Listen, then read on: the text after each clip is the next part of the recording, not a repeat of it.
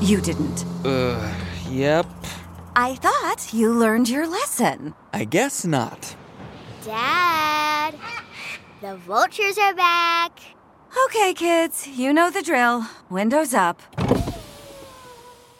Gone too far looking for a good deal on gas? Try Price Match, only from BP Me Rewards at participating BP and Amoco stations.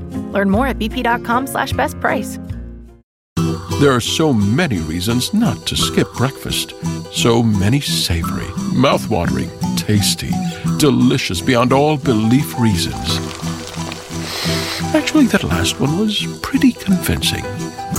Stop by for a McDonald's breakfast. Mix and match a sausage biscuit, sausage McMuffin, sausage burrito, or hash browns, any two for just two bucks. Price and participation may vary, cannot be combined with combo meal. Hey guys, if you really like this episode, please support our podcast by going to talkmurder.com slash join and becoming a Taco Supremo. Hey John, can you please, please, please cover the Wolf family murders for me? This happened three miles away from where my husband grew up and where I live now. Okay, Amy, I gotcha. Amy, I was just about to request the Wolf family murders. We grew up going to the cemetery, and the old farm is so, so creepy. Please cover this one, John. Your biggest fan, Cat. All right, here we go, guys. Wait, wait, wait. Did you hear that? What? Woo!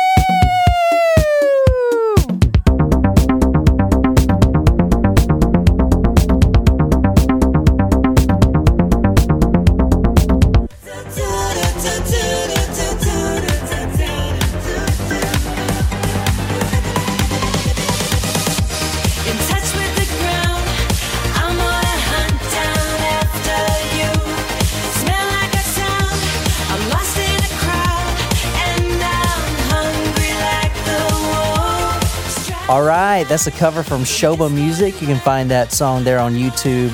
That is Duran Duran, Hungry Like the Wolf, one of my all time favorite songs there. And I'm ready to get started, so let's get this thing going. We're back. How have you guys been? I like literally haven't seen you all week. I know, Jen. The only time we were ships passing the morning that I was trying to go get our newspaper article, and Oh yeah, that's right. time. If you guys haven't heard or seen, the Charleston City Paper did a feature on local podcast podcasters, and we were one of the podcasts featured in the article. So that was really cool. our picture is amazing. Thank you, Ruta, our photographer, and Sam, who is the editor of the paper, who interviewed us and included us in this piece. Uh, we're super flattered to have been included in in any sort of publication, and that was really the just a really cool moment for us. Yeah. Where we f- still feel like a small time podcast, and that was like our first publication to celebrate. So go to charlestoncitypaper.com uh, if you want to check out the article. It's right on the front page. I had a lot of fun driving around early in the morning to go get the paper. How many places did you have to go to to get them? Well, there were a couple that said that they had the paper, but apparently didn't. And it, like Harris Teeter said that didn't say that they had it, but I went anyway because I could have sworn that I had seen Yeah. the Charleston City paper there. And then I went to Tazi because they said that they had the paper there and they were open. So I was like, great, if it's inside, I can still go. Nope, didn't have it. So I was like, all right, I guess I got to order a coffee because I felt really bad walking in, like looking around. Um, and then I had seen it when I was driving um, to the Whole Foods. I saw it. I saw like a newspaper stand outside the Moe's, even though I knew Moe's wasn't open. I was like, all right, worst case scenarios, I'll go there afterwards. So after I went to Whole Foods, I went to Moe's. So the whole ordeal took about an hour. and so I ran, as soon as I grabbed them, I like threw them on the kitchen, grabbed two to take with me to work, threw on my makeup, and headed off. Um, all right. Well, I do want to shout out our newest Taco Supremos and Small Tacos. Tacos, tacos. All right. So, welcome to Abby from hey, Iowa, Abby. Abby. Heidi from Colorado, Heidi. Heidi. and Becky from Pennsylvania. Hey, everyone. Welcome. Thanks, guys, for joining our community. We really appreciate your support and couldn't do what we do without you. I know. I mean, it's super sweet. I know that um, you guys have really shown a lot of support from us when that article came out, and like it felt like our fans were proud of us. Yeah. That was such a good feeling. I want to make you guys proud, as proud as I can Yeah. be while having a lot of tequila in this cocktail. You guys are like our parents. You know, we come they home are. and uh, we cut out the They are. the uh, article and post it on the fridge. we love our fans, uh, so please reach out to us. I mean, I think a lot of people are surprised that we actually respond. We love having con- conversations with people. So email John, J O N, at talkmurder.com if you want to request a story, or just message us on Facebook or Instagram. We'll respond. We're not good on the Twitter, so probably don't reach out to us there. Um, but one of our other Taco Supremos, Chuck, who you guys all know, we did a story, his story, um, at his request about his brother. Um, and he said to us the other day, John, Nicole, and Jen, do you have any idea how much you are part of my daily life? Haha, I talk about you all in this podcast on a daily basis. Keep it up. You're going to be big, parentheses, grr. Um, and uh, so we were going back and forth, and I just think it just means so much to hear our fans support us. So thank Yeah. you guys. And our hint tonight was a wolf in sheep's clothing. No, it was a wolf in No. the chicken coop. Oh, It's a wolf in the chicken coop. Maybe someone had sent a drink that was like a wolf in sheep's clothing. I had and maybe- spared you guys the emojis Yes, too. someone else did se- sent us a drink that was called a wolf in sheep's clothing. I- Did me they really? Yes, but anyway, so th- yeah, so there was a drink that um, I believe Megan suggested that we um, find, Oh, but it had like a very weird, unique ingredient that was like a black color, which looked cool, but short notice couldn't make it to the liquor store in time. But I like this drink. This Tell us about jalapeno? it. Yeah. It's good. Is there a jalapeno in there? Yeah. So this is called the Big Bad Wolf. It is my favorite tequila Mm-hmm. with muddled jalapeno. With what jalapeno? Muddled, Muddled. Mhm. What does that mean? like squished. oh, Like you take a, you know, a what? a what? I don't. a mortar and pestle, which we don't have. So we used spoons and added some sugar to it because we didn't have simple syrup. and um, fresh squeezed orange juice and lime juice. Mm. We did add more tequila or more orange juice than the recipe called for, but I think it was necessary. Yeah, because I'm an adult now and I can't drink tequila on a weeknight anymore. Boo! I know. Surprise shots! Surprise shots! We don't know what they are because they're a surprise. I don't know if I'm gonna like this drink. I was going to pick the surprise shot tonight, but I told John to. Spoiler alert, if it was me, it was just going to be more tequila. Well, since it's me, you know it's going to be awesome. All right, cheers. Cheers. Cheers. Oh, oh. Oh, it was more tequila. You're welcome, Jen. Ah! Ew! As burning going down my esophagus. Ooh, that was good. Uh, tomorrow is National Taco Day, so I thought I would get us some tequila in this motherfucker. Um, was that the not the that was not the Jose Cuervo bottle? No, that was the one that Jess got for me, I think. Tonight we are drinking Jose Cuervo Especial Silver Tequila Blue Agave. Unlike most of Jose Cuervo's tequilas, Especial Silver Blue Agave remains unaged and contains at least 51% agave. The epitome of smoothness. Epitome. huh? Epitome. Epitome. No, nope, no. What? Epitome. No. Yes. Yes. E P I T O M E. yes. Epitome. Oh, fuck, really? Yes. What does that even mean? like the the peak, the high point, Oh. the The- the essentialness. Yeah. Are you sure it's not Yes. Yes. All right. You yeah. The epitome of smoothness, Jose Cuervo Especial Silver Tequila is a treat for the discriminating customer. An authentic silver tequila, Especial Silver, is masterfully balanced to bring out its caramel, agave, and herbal tones. Herbal. Shit! All right, so the hint tonight, and I'm gonna put a poll up on Facebook too to see how well the hint is. because a lot of people What do you guess mean, it. how well? how good I the mean, hint what's- is. Yeah, how good the hint is. Because English oh don't wanna give- 101 with John. I don't want to give the story away with a hint. The hint tonight was a wolf in the chicken coop. What? What? What? What? Wait. That is not a chicken. Pecan. No, that's a chicken. Um, okay, can I guess? Uh, yeah, if you want. All right, so my guess is that something similar to a Ted Bundy situation where a killer goes into a sorority house or somewhere with young girls and picks them off that way. Because, like, when you think of a wolf going into a chicken coop, it's like Oh, a predator. So like Fred or Fred. Dur- Why want I say Fred Durst? I don't know. We talked about him last time. Ted Bundy is the wolf. like, t- like, yeah. So, like, a, pr- a predator going into like a hen house. I think um, this is a cultish story. Ooh, And I think there is a cult esque leader who is, um, it's like a kind of like a female targeted cult where, you know, there's like some sexualness to him or he's like the Mhm. leader, whatever. like the Rajneeshis. yeah, yeah, yeah. And they are there to serve him and it turns deadly. Interesting. and I think we're going to New York.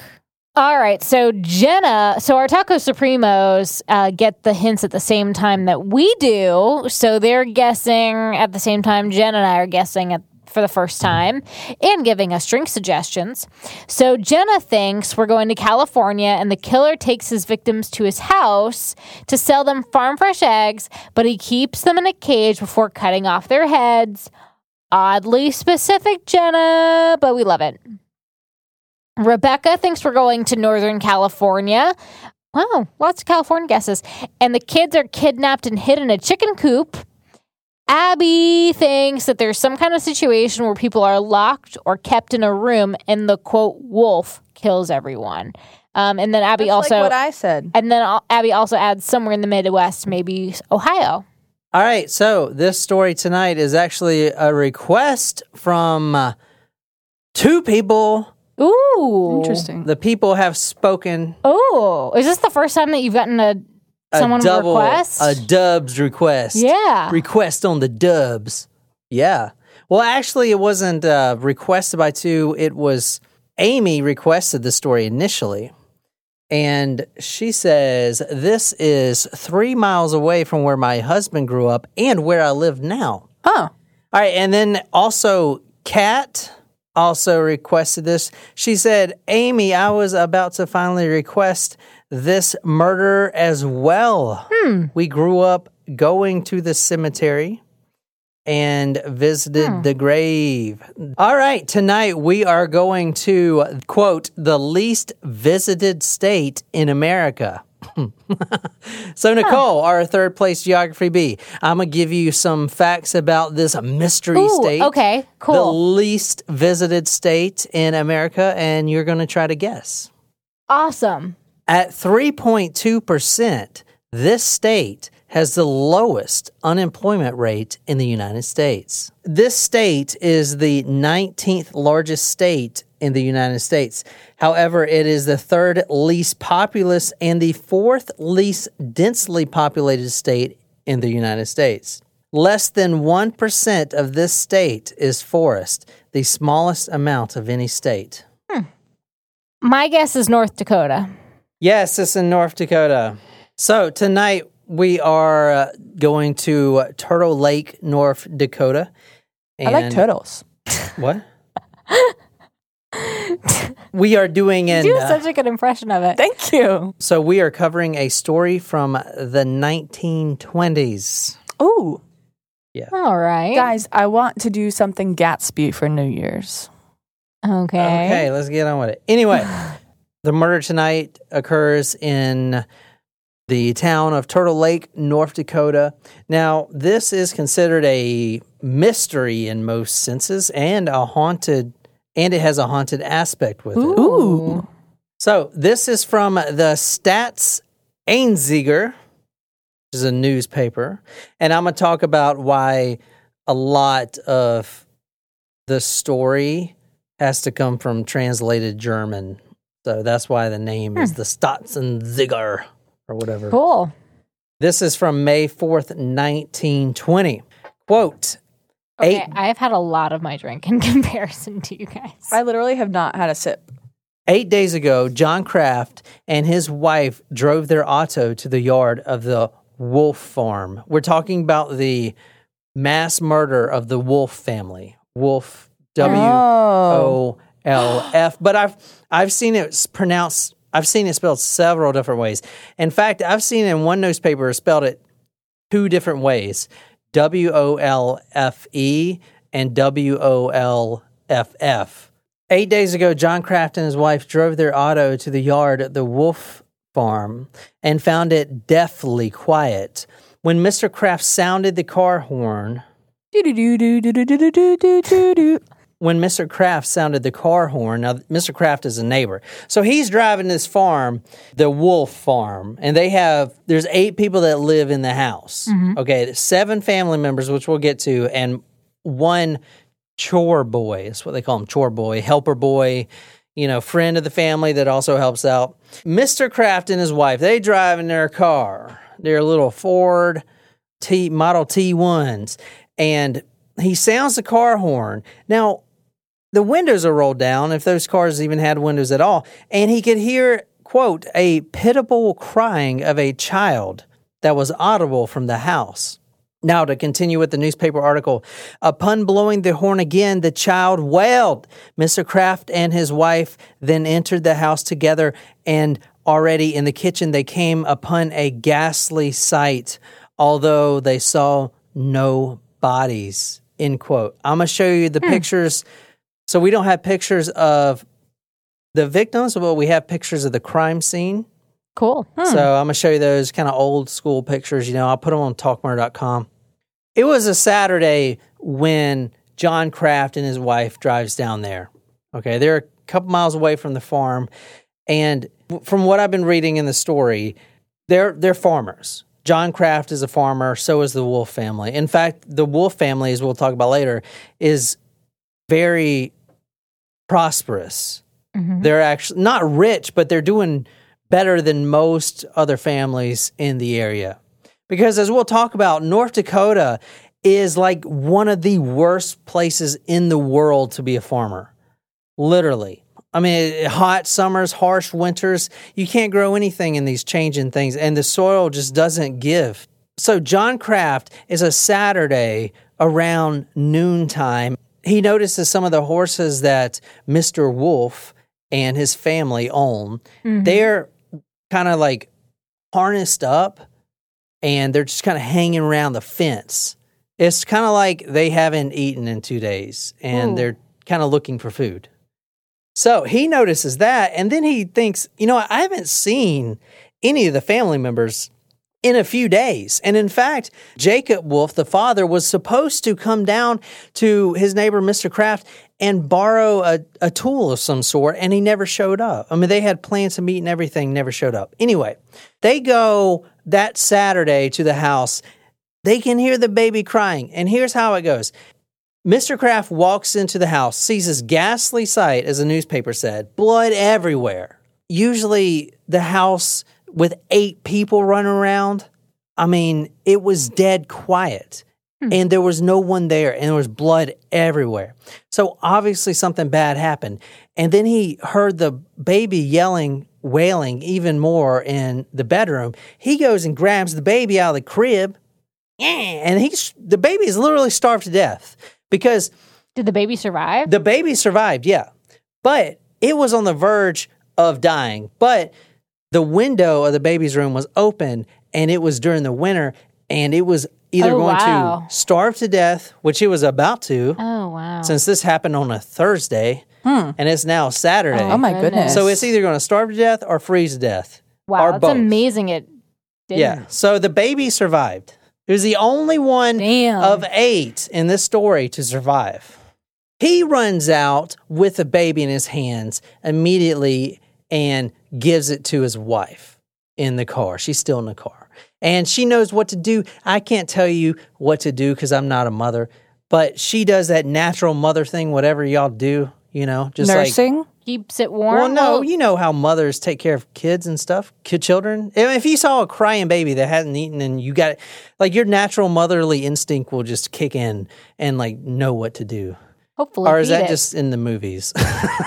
Well, I mean, if you're expecting us to say that like the baby would start nursing right away, that's like physically not possible. no, You I'm have to, not like- saying that. I'm saying if I saw a baby that was starving, I would go open up a can of beans and try to feed it some beans. Y'all would like go to the store and get cradle some it. formula. cradle it and calm it down, all this stuff. That's what I'm trying to say. Y'all would If you tried to give the baby beans, you would be in charge of diaper duty for the next few days, just so you know. Here, eat this rice roni right now. or whatever. Done. Why is Like, rice All roni the no, first thing that you think? Eat- Hamburger helper. I no, don't know. eat this rav. I don't. Fuck it. All right. Now, this is from the Jamestown Weekly Alert. This paper right here, I- I'm be reading a lot from this because this one paper actually mapped out the entire crime in a very well written spread, which I'll put on talkmurder.com. I think spread is like an editorial word. Anyway, so this is from a few days after the murder in 1920.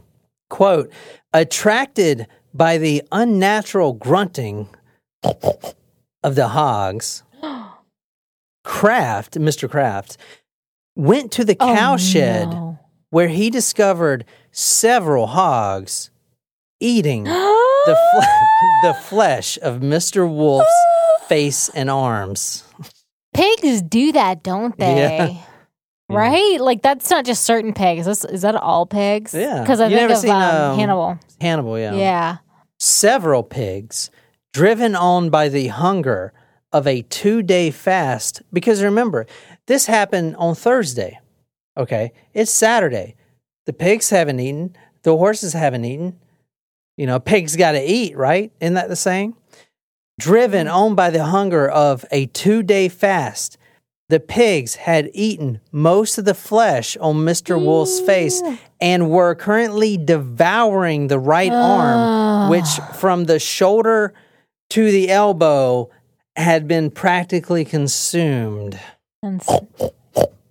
So he goes in the house. He gets the baby. He takes the baby to his wife. She does that thing that mothers do. He goes back in there, but then he hears the pigs. The pigs are eating the father. He's like, shit. Okay. Shoos the pigs away. And then he goes back into the house to try to find everyone else. All right. He opens the cellar door, which is, you know, underneath the house. That's where he finds the mother, Mrs. Wolf, three of her daughters, and the young helper boy, which isn't part of the family, but a 13 year old named Jacob Hoffer, H O F E R, which lie dead in the cellar, just like thrown down there like bags of potatoes. He's like, shit. He walks to the shed and finds the two oldest daughters that lay in the shed in the chicken coop. Okay okay. covered with hay. So there's a hint. A wolf in the chicken coop. Ah. Uh, you know, the guy's name is Wolf and he's in the chicken coop. Anyway, um, they're covered with hay. Now, everyone is dead out of eight people except one, and that is the baby. Okay. Mm-hmm. All right, so Jacob Wolf, around 41 years old. Now, it's kind of interesting. Him and his wife had the same birth date, but they were born on different years. So he's 41, the wife is 35. Kind of a little interesting tidbit there. Yeah. He shot in the back from long range. Now, that's very important with a shotgun. From long okay. range. Keep that in mind. But he actually died from a second wound inflicted by that same shotgun, fired so close that it, quote, tore three ribs from the spine Whoa. and produced a horrible opening in the side several inches in diameter. So basically, his entire side is blown shit. Wow. Ain't no coming back from that. Mm-mm. Miss Beta Wolf, Beta Wolf, Beata, B E A T A, Beta Wolf. Um, 35, shot with a shotgun in the back at close range, large hole in her back. Wow. And the next to get the axe, literally, I'll put that in my notes. Bertha, 13 years old, Ooh. shot in the face at a very close range. Entire face was blown in, not blown out, blown in.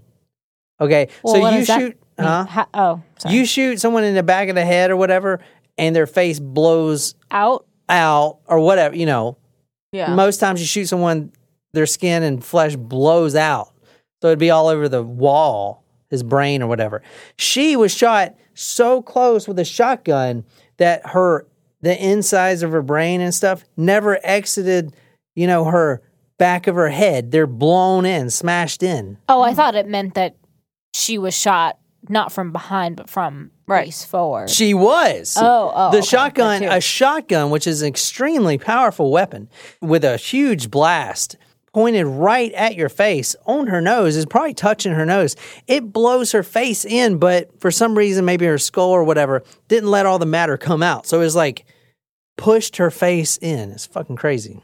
Now, after that, a second blow was done to her by a hatchet for reasons that I don't even know why, because she was definitely already dead.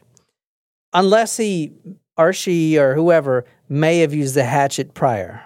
Jacob Hoffer, the helper boy, the chore boy, 13 years old, shot through the back of the neck, severing his jugular vein. Hmm. And Maria, 10 years old, I don't know if you guys noticed, but i the ages are kind of going down a little bit.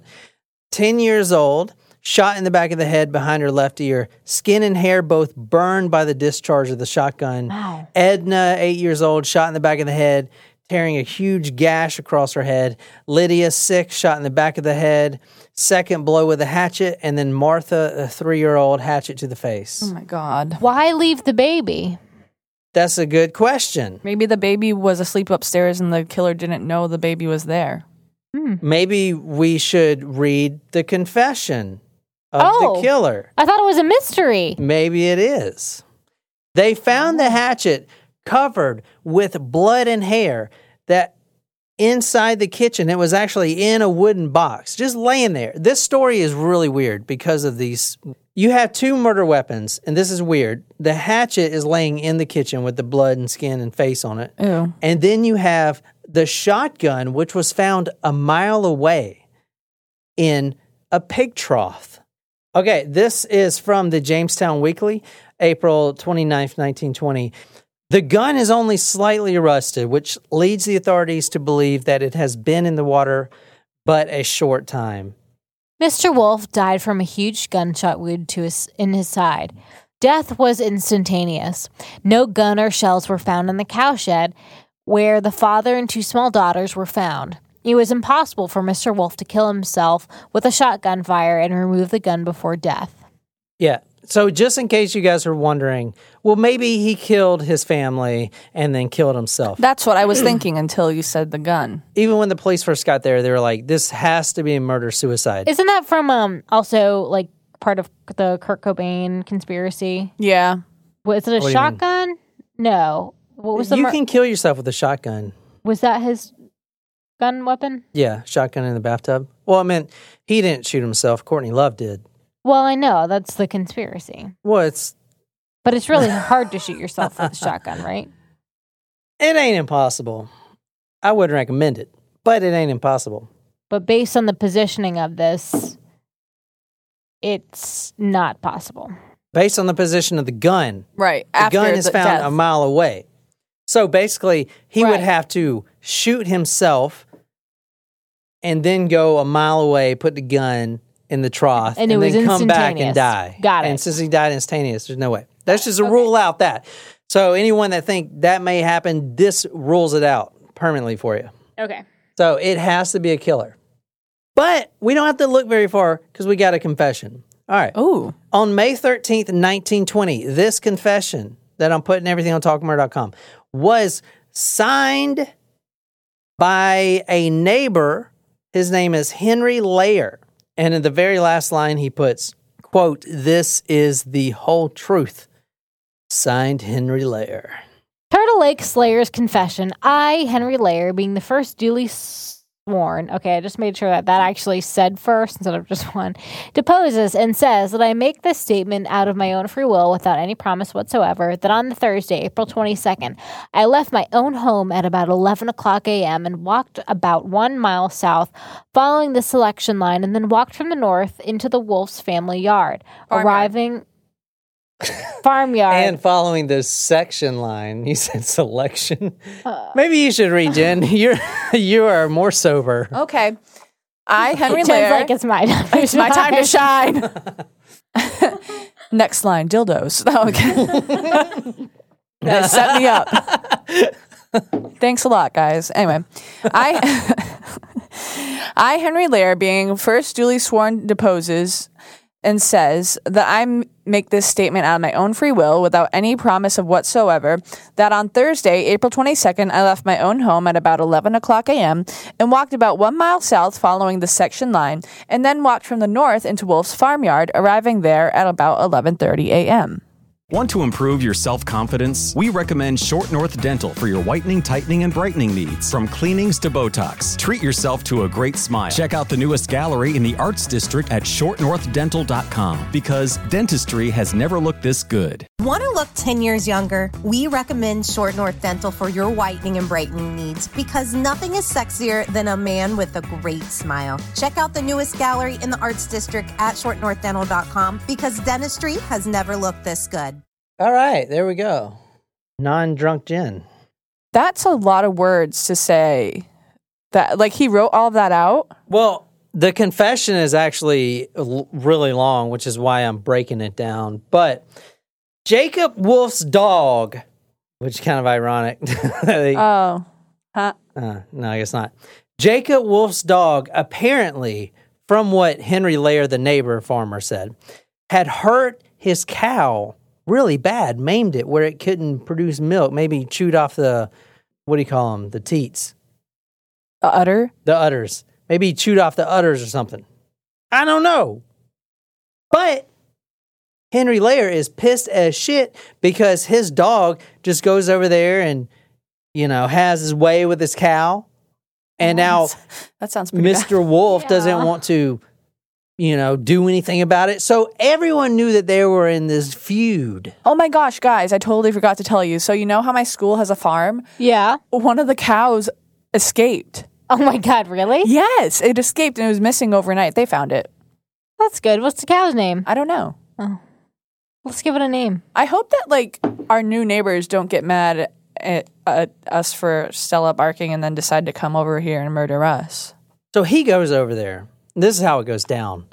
He's Layer's like, you know what? I'm sick of this shit. Mr. Wolf and his dog, they come over here, they do things to my cow. So he goes over there and says, You need to come over here and see what damage you done to this cow, boy. Now, Mr. Wolf's like, you know what? You leave. Get out of here. I don't know why I'm Graham. narrating like that. So, this is what happened next. I then told him not to get mad, and he, Wolf, got the gun, a double barreled shotgun, out of his front room. I then tried to take the gun away from him, and in the fight between Wolf and myself for the gun, one shot went off and then another in quick succession. One of the shots killed Mrs. Wolf. I did not see her fall, but saw her lay there. I then got the gun away from it, from Wolf, and then got more shells out of the bureau drawer in the front room, where I saw Wolf take two shells at the time. He got the gun, and then I reloaded the gun and began shooting. All right, so uh, to summarize the confession, Whew. Henry Layer shot Jacob Wolf, ran out of the house. He shot Jacob again. Now, this is his confession. This is very important. Mm-hmm. He goes into the house, shoots Jacob Wolf. Okay, goes back out of the house and shoots Jacob again as he's trying to, you know, flee.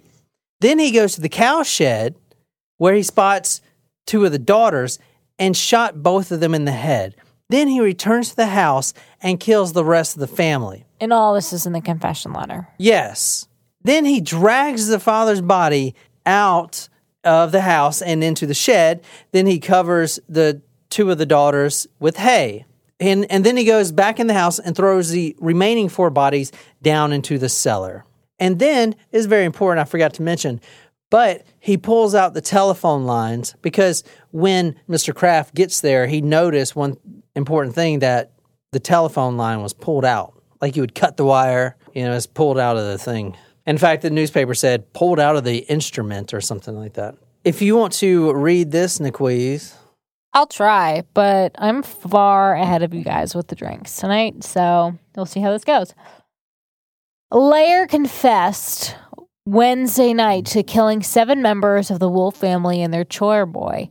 The confession was kept secret until he could be arraigned before the judge, pled guilty, receive his sentence, and be taken away in a fast automobile. They kept it hush hush.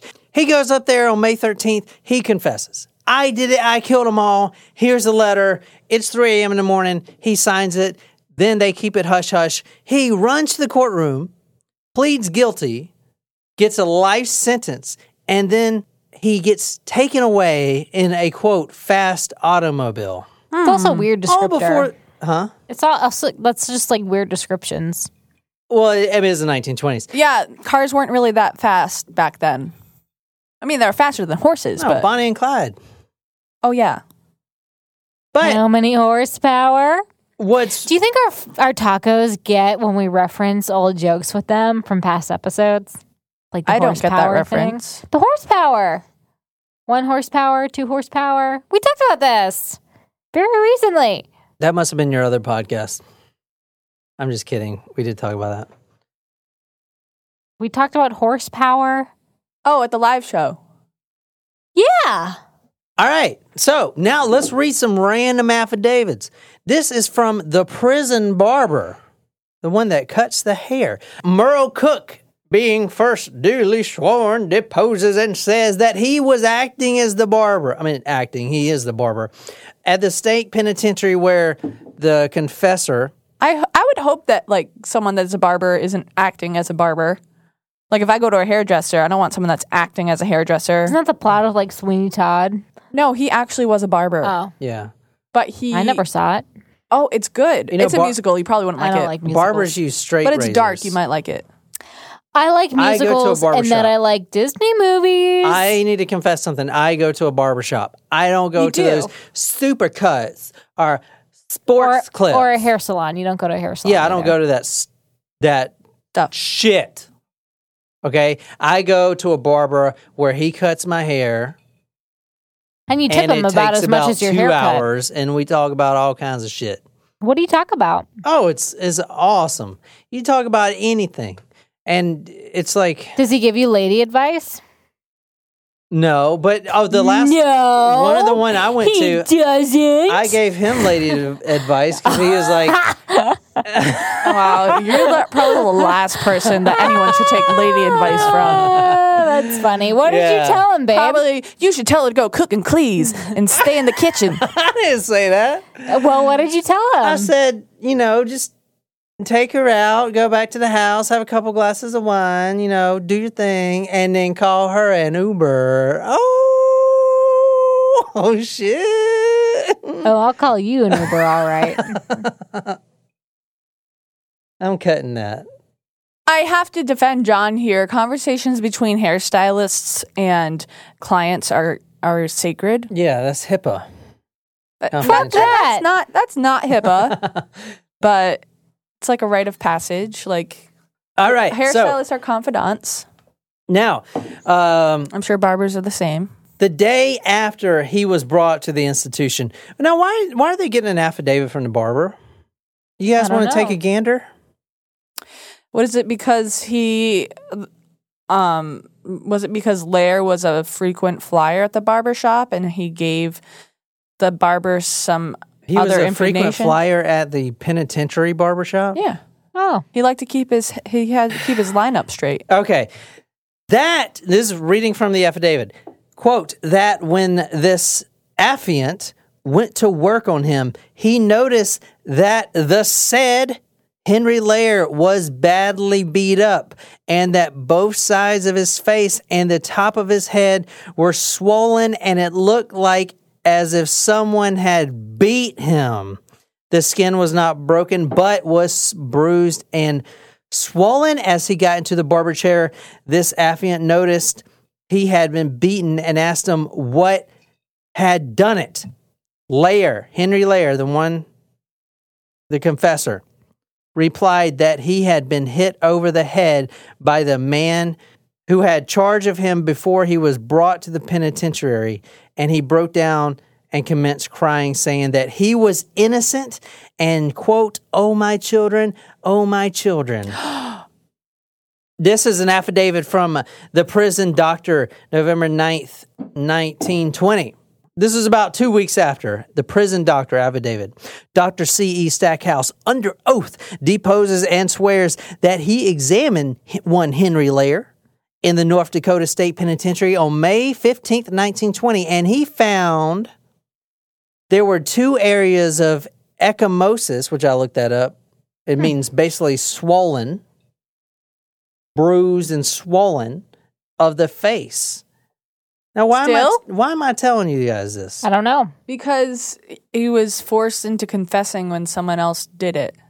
Here is, how about this one? Here's Lydia Layers, his wife, the confessor's wife. December 20th, 1920. I'm just going to read this thing.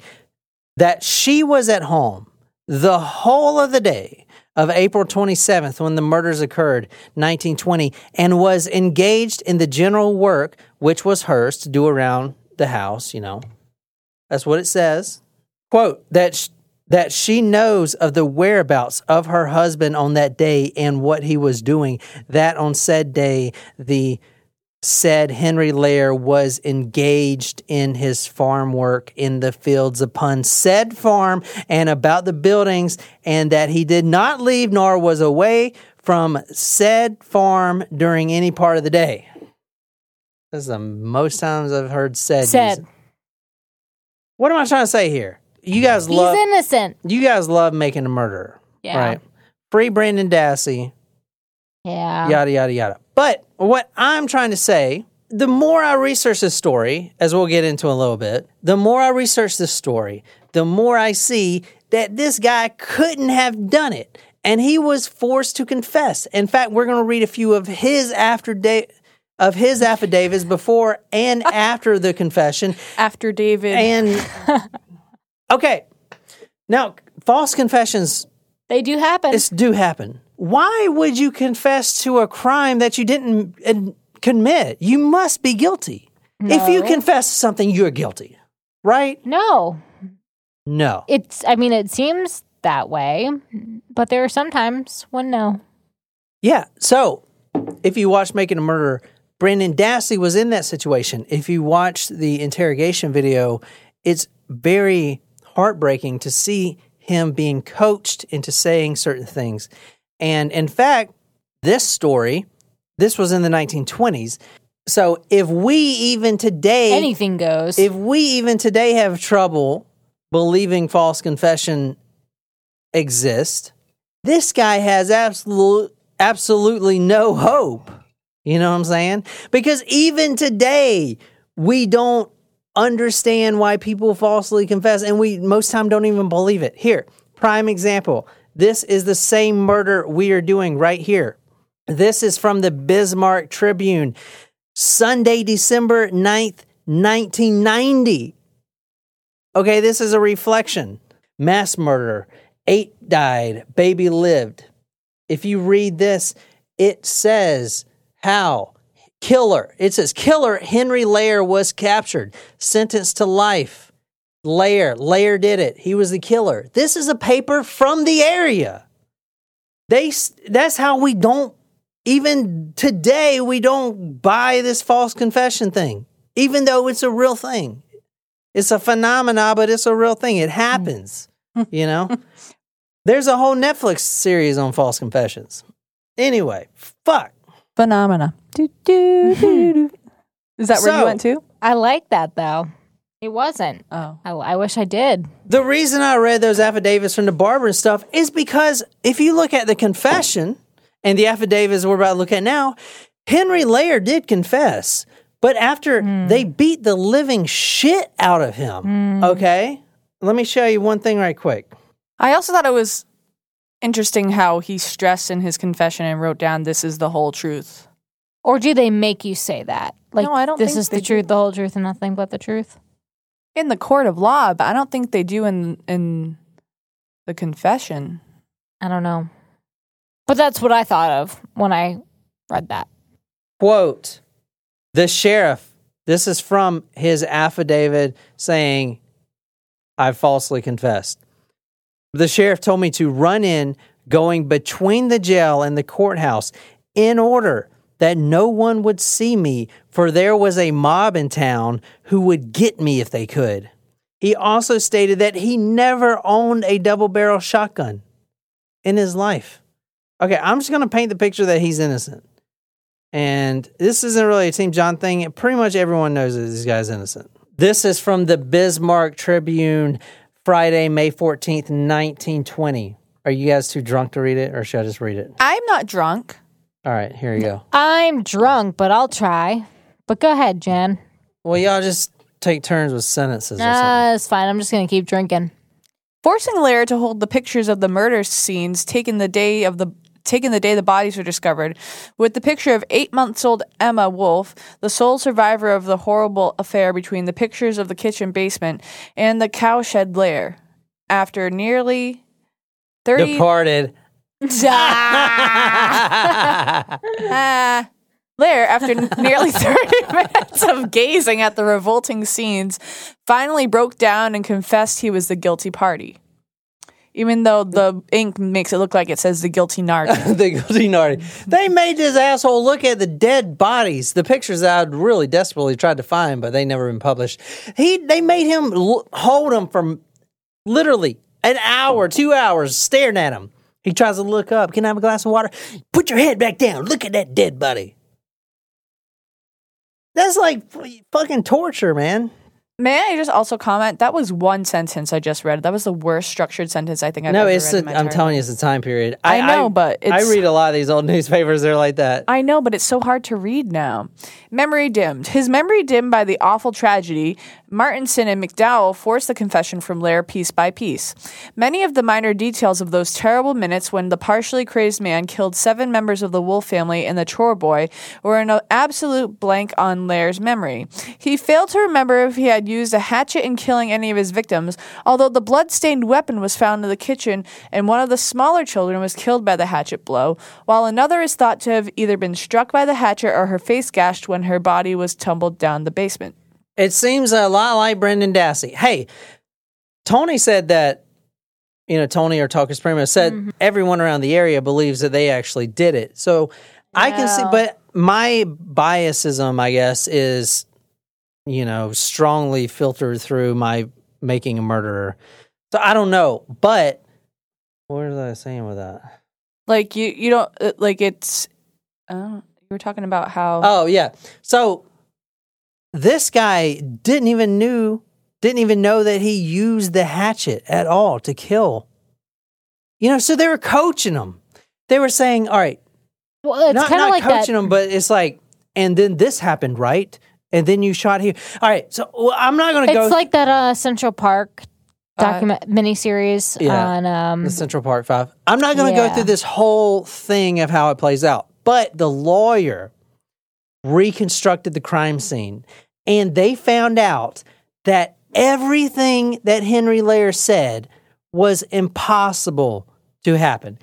He said he shot uh, Mr. Wolf in the house. In fact, Mr. Wolf was shot out in the field and he was running into the house.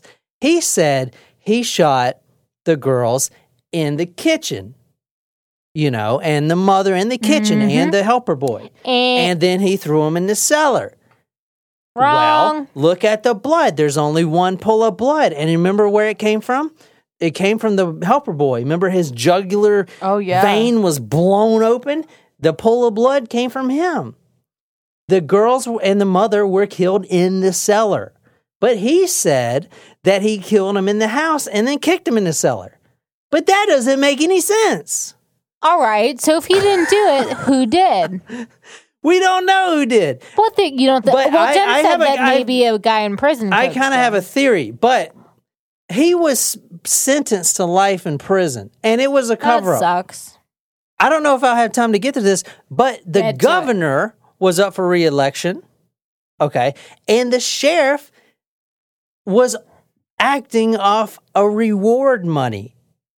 What do you, What do you mean he was acting off for reward money? There was a $10,000 reward for the person that brought this guy, these guys or these killers Oh. to justice. Wait, so the sheriff got it? ah, yes, he did. Wait, no, no, no, no, no, no, no, no, no, no, no, no, no. Well, there a was- sheriff there was should a- not get the reward Oh, yeah, money that let, the let me police let me department. clarify this because I don't know if I had time to get into this.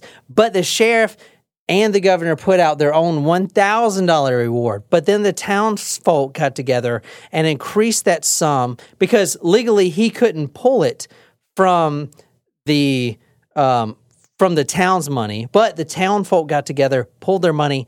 Ten thousand dollar reward, which he could pull it from. So now he has an himself. incentive to catch this guy. Does that make sense? It's like um okay, so as m- some of you tacos know, I work in human resources, right? So there is Right. a referral like bonus if I was to refer somebody to the company, right? There's a referral bonus. Right. That kind of works for everybody else, but it doesn't really work if you're the manager of the position or if you are like the recruiter. I'm not the recruiter, but you that's your job to go catch that person or to go hire that person.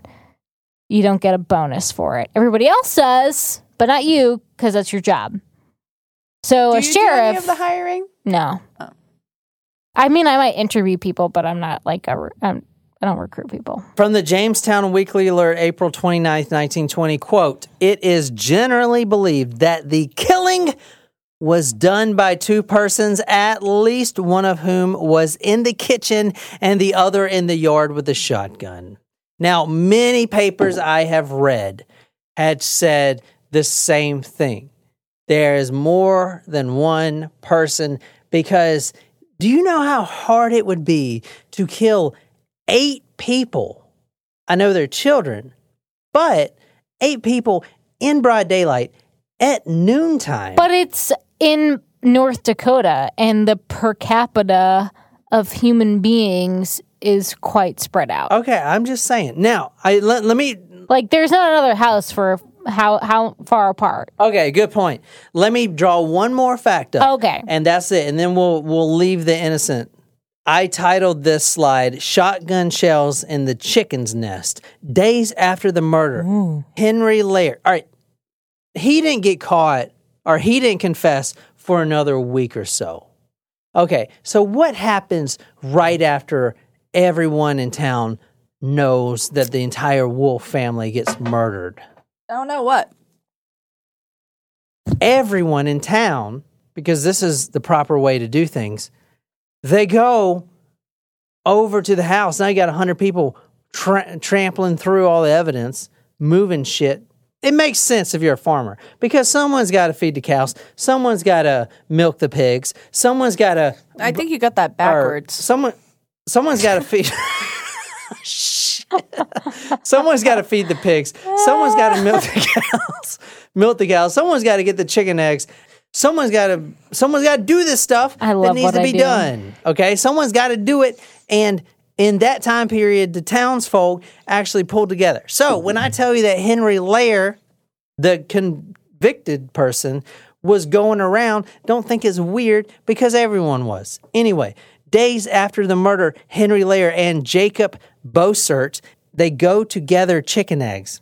They found three shells in a nest on the ledge. Now, very important. Keep this in mind. The empty shell, there's empty shells on the ledge through the barn shed. Officials indicated that the em- empty shells did fit the shotgun found in the sloth. Okay. It was in the chicken nest. Exactly. It wasn't So only the in the chicken chicken killed nest. him? It was on the top ledge. Like you had to Like go climb up, up the there? stairs and, and very top, and then they were neatly lined up and placed, like they were sitting on uh, you know their their butts or whatever, one next to each other. Okay, very important. Very important. There was some speculation that two people were involved in the murders, not one, and that one of them put the empty shells in the nest while they waited in the hayloft to signal the other person when 12 year old Bertha returned from the field. Hmm. Now, why is this important? I don't know. Because he was shot at long range. This is the confession of the killer, supposedly. all this confession right here. Okay? You scroll down. Before leaving the house, I picked up the empty shells, carrying them with me also. I then broke the gun, carrying the same, walked through the wolf's yard toward the sloth, which I knew was there.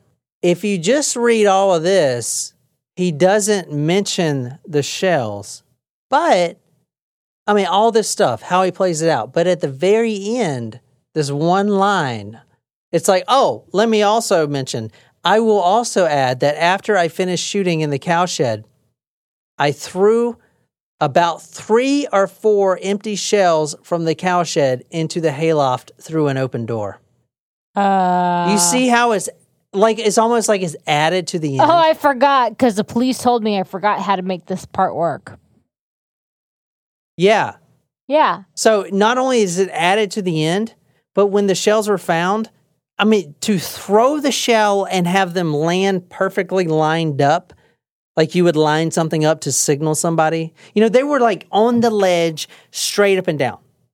So uh, he says he threw about three or four empty shells from the cowshed into the hayloft through an open door, and all the shells just perfectly lined up. Beep, beep, beep, beep.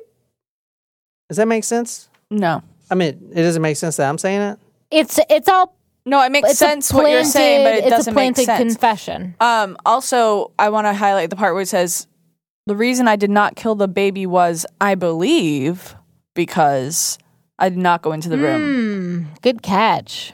It's not saying like, He knows. Yeah. I believe he's like. I think. I that- think I, I, think didn't kill the baby why. because I didn't go into the room. I want to talk to you about one of my favorite things ever now that I learned that whoever named this was a genius.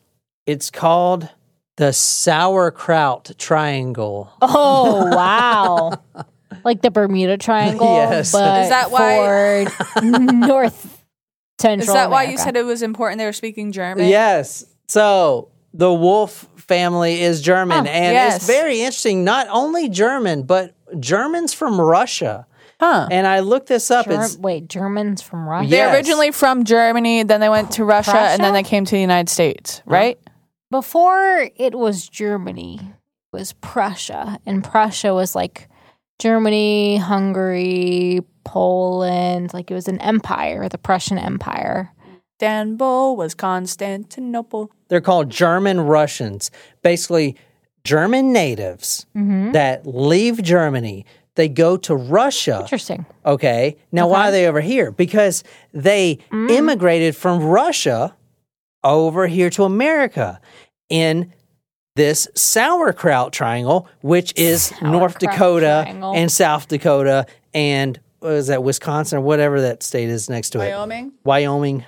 You know, Germany is a lot of fun. And did you know that Oktoberfest in Germany is actually in September? Yes, I- I, did.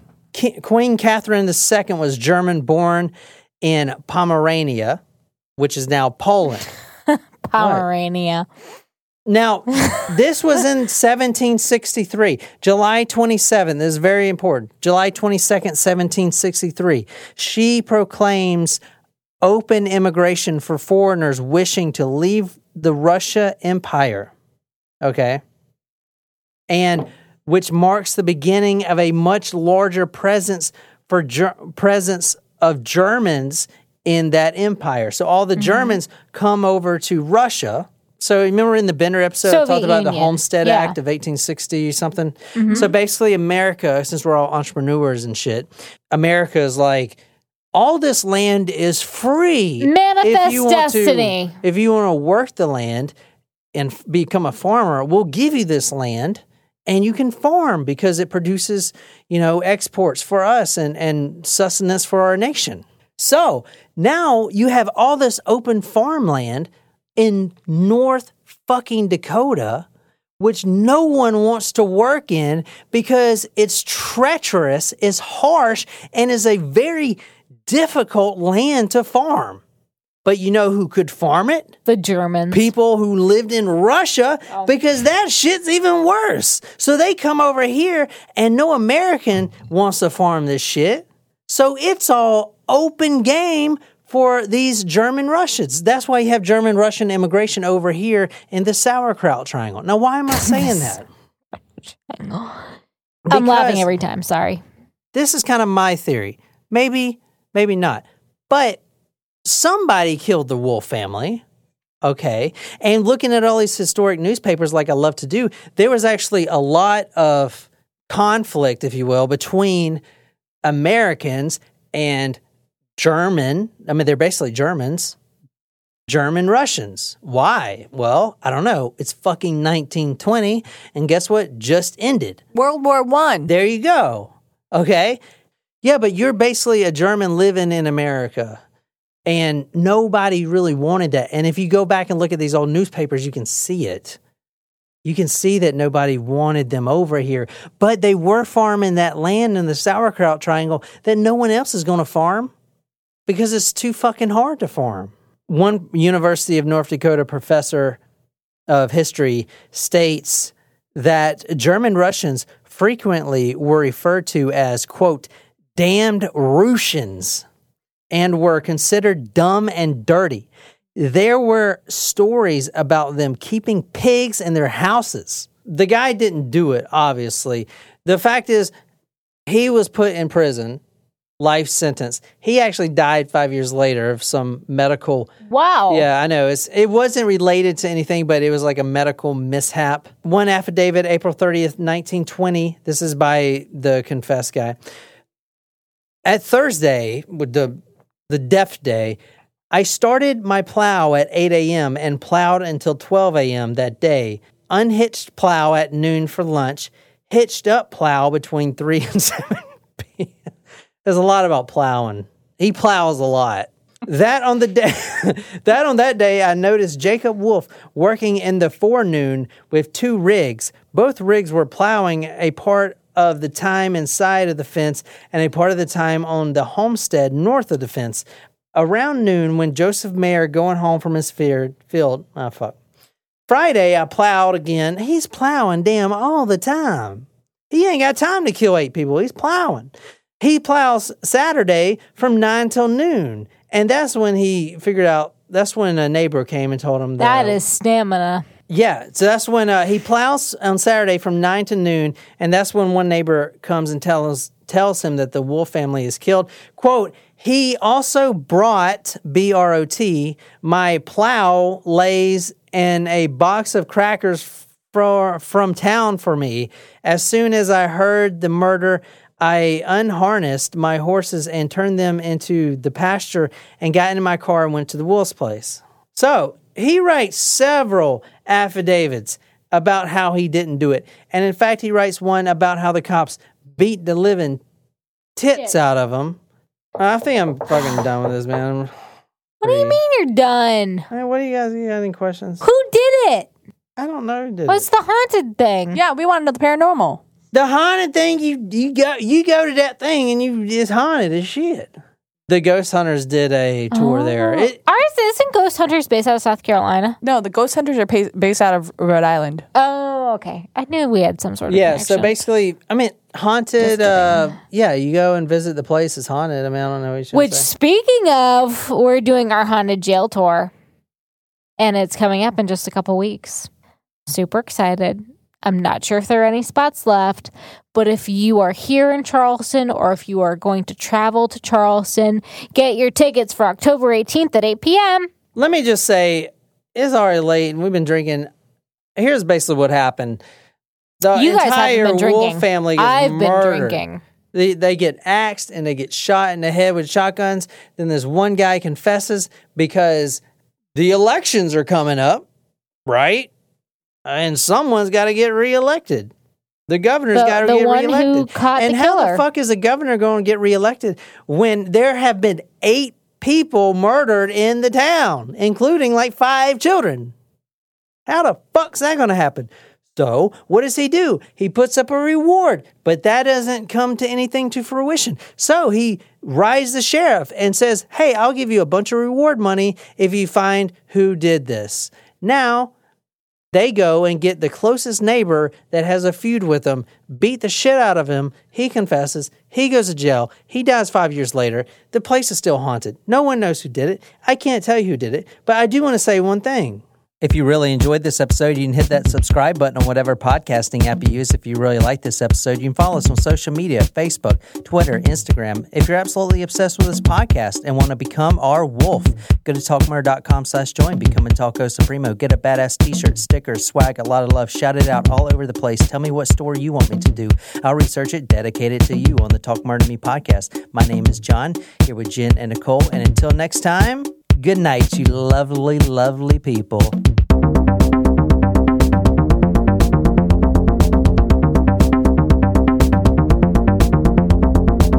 Get out of here, you stupid advertiser. I'm not, you think I'm going to bite? I'm doing a podcast, you shithole. This is the confession of the killer, supposedly. Sumo, right? Do right? you know there's a thing, um, sumo porn is a thing? What? Sumo porn. You know, I'm I a don't wanna little know how worried you about know how that. you came across this. Yeah. Because, man, I've been like, I've been trying to find some crazy ass murder stories for you guys, and I've been like going on the And- dark web and shit. sure. And sumo porn is one of the first things that one finds on the dark web. No, but y'all, y'all getting too big for your bridge. Remember that time when we had an agave plant in the front yard, and we I said we should start our own tequila company, and then you got rid of the agave plant, so now we can't do it. Well, it. she killed it I got rid of the agave plant because it fell because over she and murdered was dead. She murdered the plant. How did you manage to kill that thing? It's been It there died. for 70 It was years, dead. and she murdered it I did with not all of murder her it. chemicals and GMO and all kinds of shit. That's totally false. In other news, the plant on my desk is still thriving. At Huntington, we've been asking ourselves can we make saving money any easier? And we think we've solved it. Introducing Money Scout. It analyzes your spending habits, income, and expenses to find money not being used in your checking account, then pushes it to savings automatically. Why would a bank do that? Just to help people thrive. That's how we reinvent banking. Huntington, welcome. Subject to eligibility, terms, conditions, and account agreements. Learn more and enroll at huntington.com slash moneyscout. Maty's believes nature is beautiful, majestic, serene. But human nature is inventive, intrepid, reckless. Nature says, look how many colors I can fit in a sunset. Human nature says, look how many hot wings I can fit in my mouth. But human nature needs nature. That's why there's Maty's All Natural Acid and Indigestion Relief, a drug free remedy for human nature, available at Walmart, CVS, Walgreens, and Amazon. These statements have not been evaluated by the Food and Drug Administration. This product is not intended to diagnose, treat, cure, or prevent any disease.